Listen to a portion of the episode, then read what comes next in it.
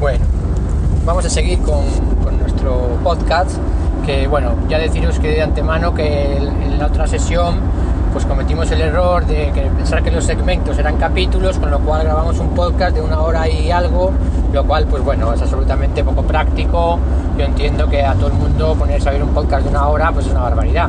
Entonces ahora creo que ya hemos descubierto cómo se hace y vamos a hacer podcast de nada, pues de 20 minutitos, 15 minutitos, en fin, un poco lo que pida cada, cada podcast del que vamos a hablar.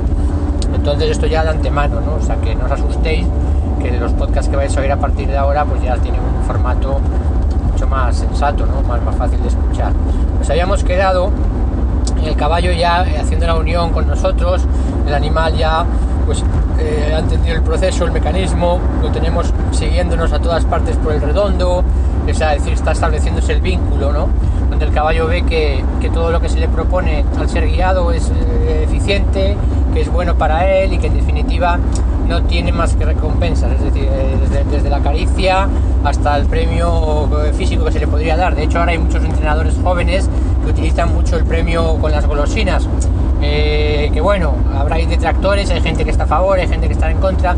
Desde luego, si lo que quieres es hacer un poco de show y hacer un poco de ejercicios un poquito más vistosos, el caballo es goloso por naturaleza. Y la verdad es que cuando trabaja con, con golosinas, pues enseguida es muy fácil que repitan determinados ejercicios y determinadas acciones porque, porque están deseando conseguir su, su golosina, ¿no? Entonces, bueno, yo soy más partidario cuando entreno con ellos de buscar un poco el vínculo a través de la unión, de que el caballo de alguna forma quiera estar con nosotros, no tanto por lo que le vamos a dar o le vamos a proporcionar, sino por este mecanismo que tiene que ver con, con los caballos en sí mismos.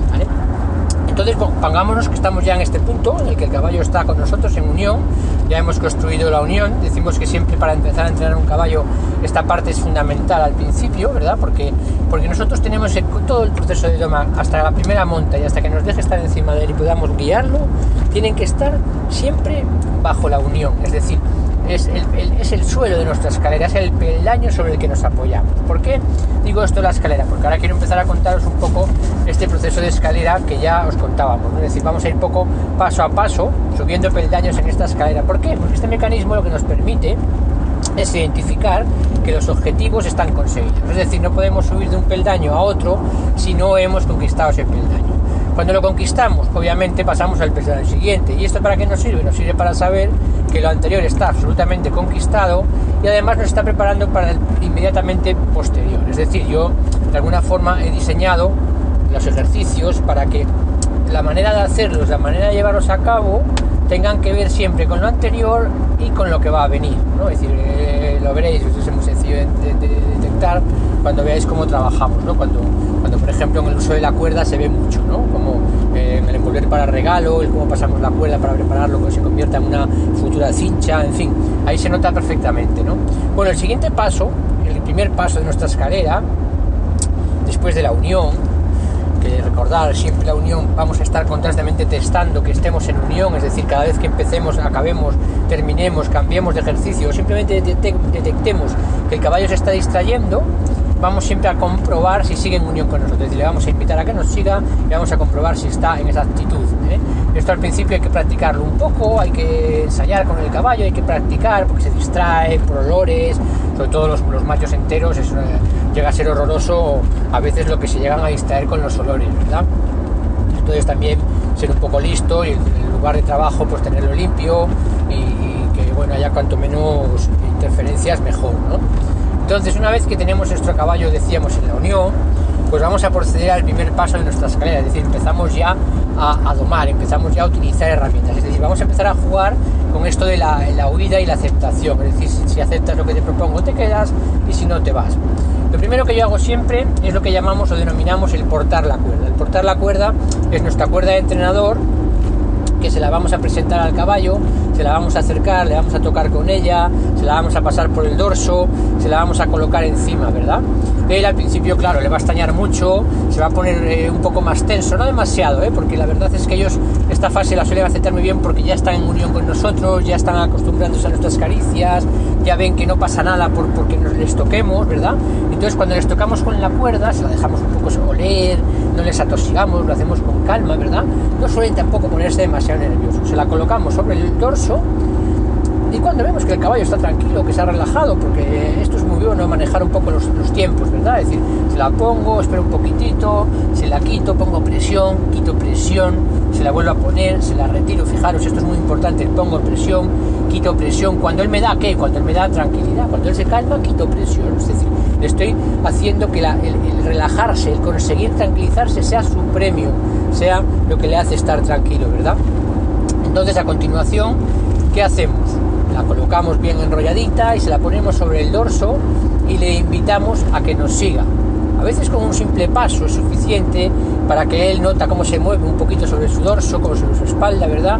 Y ya se pone un poco más tenso, pero cuando ve que da el siguiente paso, y si lo hemos colocado bien y conseguimos que no se caiga, lo cual es bastante importante que lo hagamos bien, ¿verdad?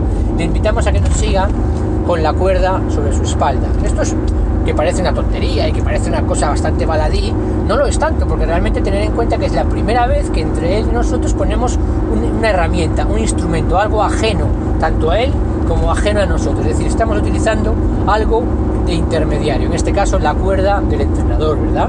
Fijaros que luego ahí irá la montura, luego irá el jinete, irá el cinchuelo de doma, irá el sillín del, carruaje, en fin, eh, estamos enseñando, lo estamos preparando para llevar cosas sobre su dorso sin perder los nervios, sin ponerse nervioso y sin explotar.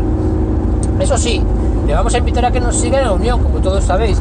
Y si explota y sale corriendo, no pasa nada, porque precisamente aquí es donde entra en marcha el mecanismo de huida, aceptación pues si él necesita huir porque para él es demasiado ponerle esta cuerda sobre su espalda, intentemos que no caiga al suelo, es importante que la podamos rescatar cuando él sale corriendo, pero bueno, si se cae tampoco pasa nada, le dejamos que huya y cuando vuelva vamos a volver a hacer lo mismo, es decir, le vamos a volver a presentar la cuerda sobre su dorso y le vamos a volver a invitar a que nos siga.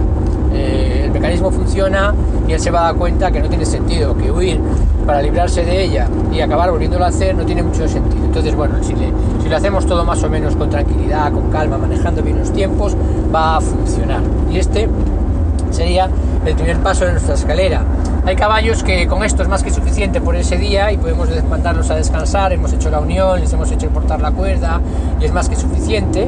Y hay caballos que la verdad que nos invitan a seguir, a avanzar muy deprisa. Realmente en los clinics de doma que hacemos por los diferentes lugares, pues generalmente avanzamos muy rápido y vamos de paso a paso, paso a paso y prácticamente en dos horas y media podemos estar prácticamente montando un caballo. Pero yo tampoco es lo que recomiendo, porque si no es vuestro caballito, es vuestro potro, lo queréis hacer en casa, disfrutando con él, no sé, no hay tanta prisa. Entonces yo creo que si uno puede coger, hacer bien una sesión de unión en el que el caballo corra, haga bien la huida, trabaja a un lado, trabaja al otro, enseñarle el cambio de los círculos, utilizamos herramientas como la voz para el paso, el trote y el galope, y por fin luego vamos añadiendo los ejercicios de la escalera, es más que suficiente para pasárnoslo bien con él, para entrenarlo y sobre todo lo que nos va a dar es un caballo luego hiperfiable, porque va a llegar un momento que va a estar tan aburrido, tan harto de los ejercicios, va a tener tan integrados que montarse sobre su dorso y salir andando con la silla, vamos, va a ser realmente fácil, no va a haber ningún riesgo y no vais a correr ningún peligro.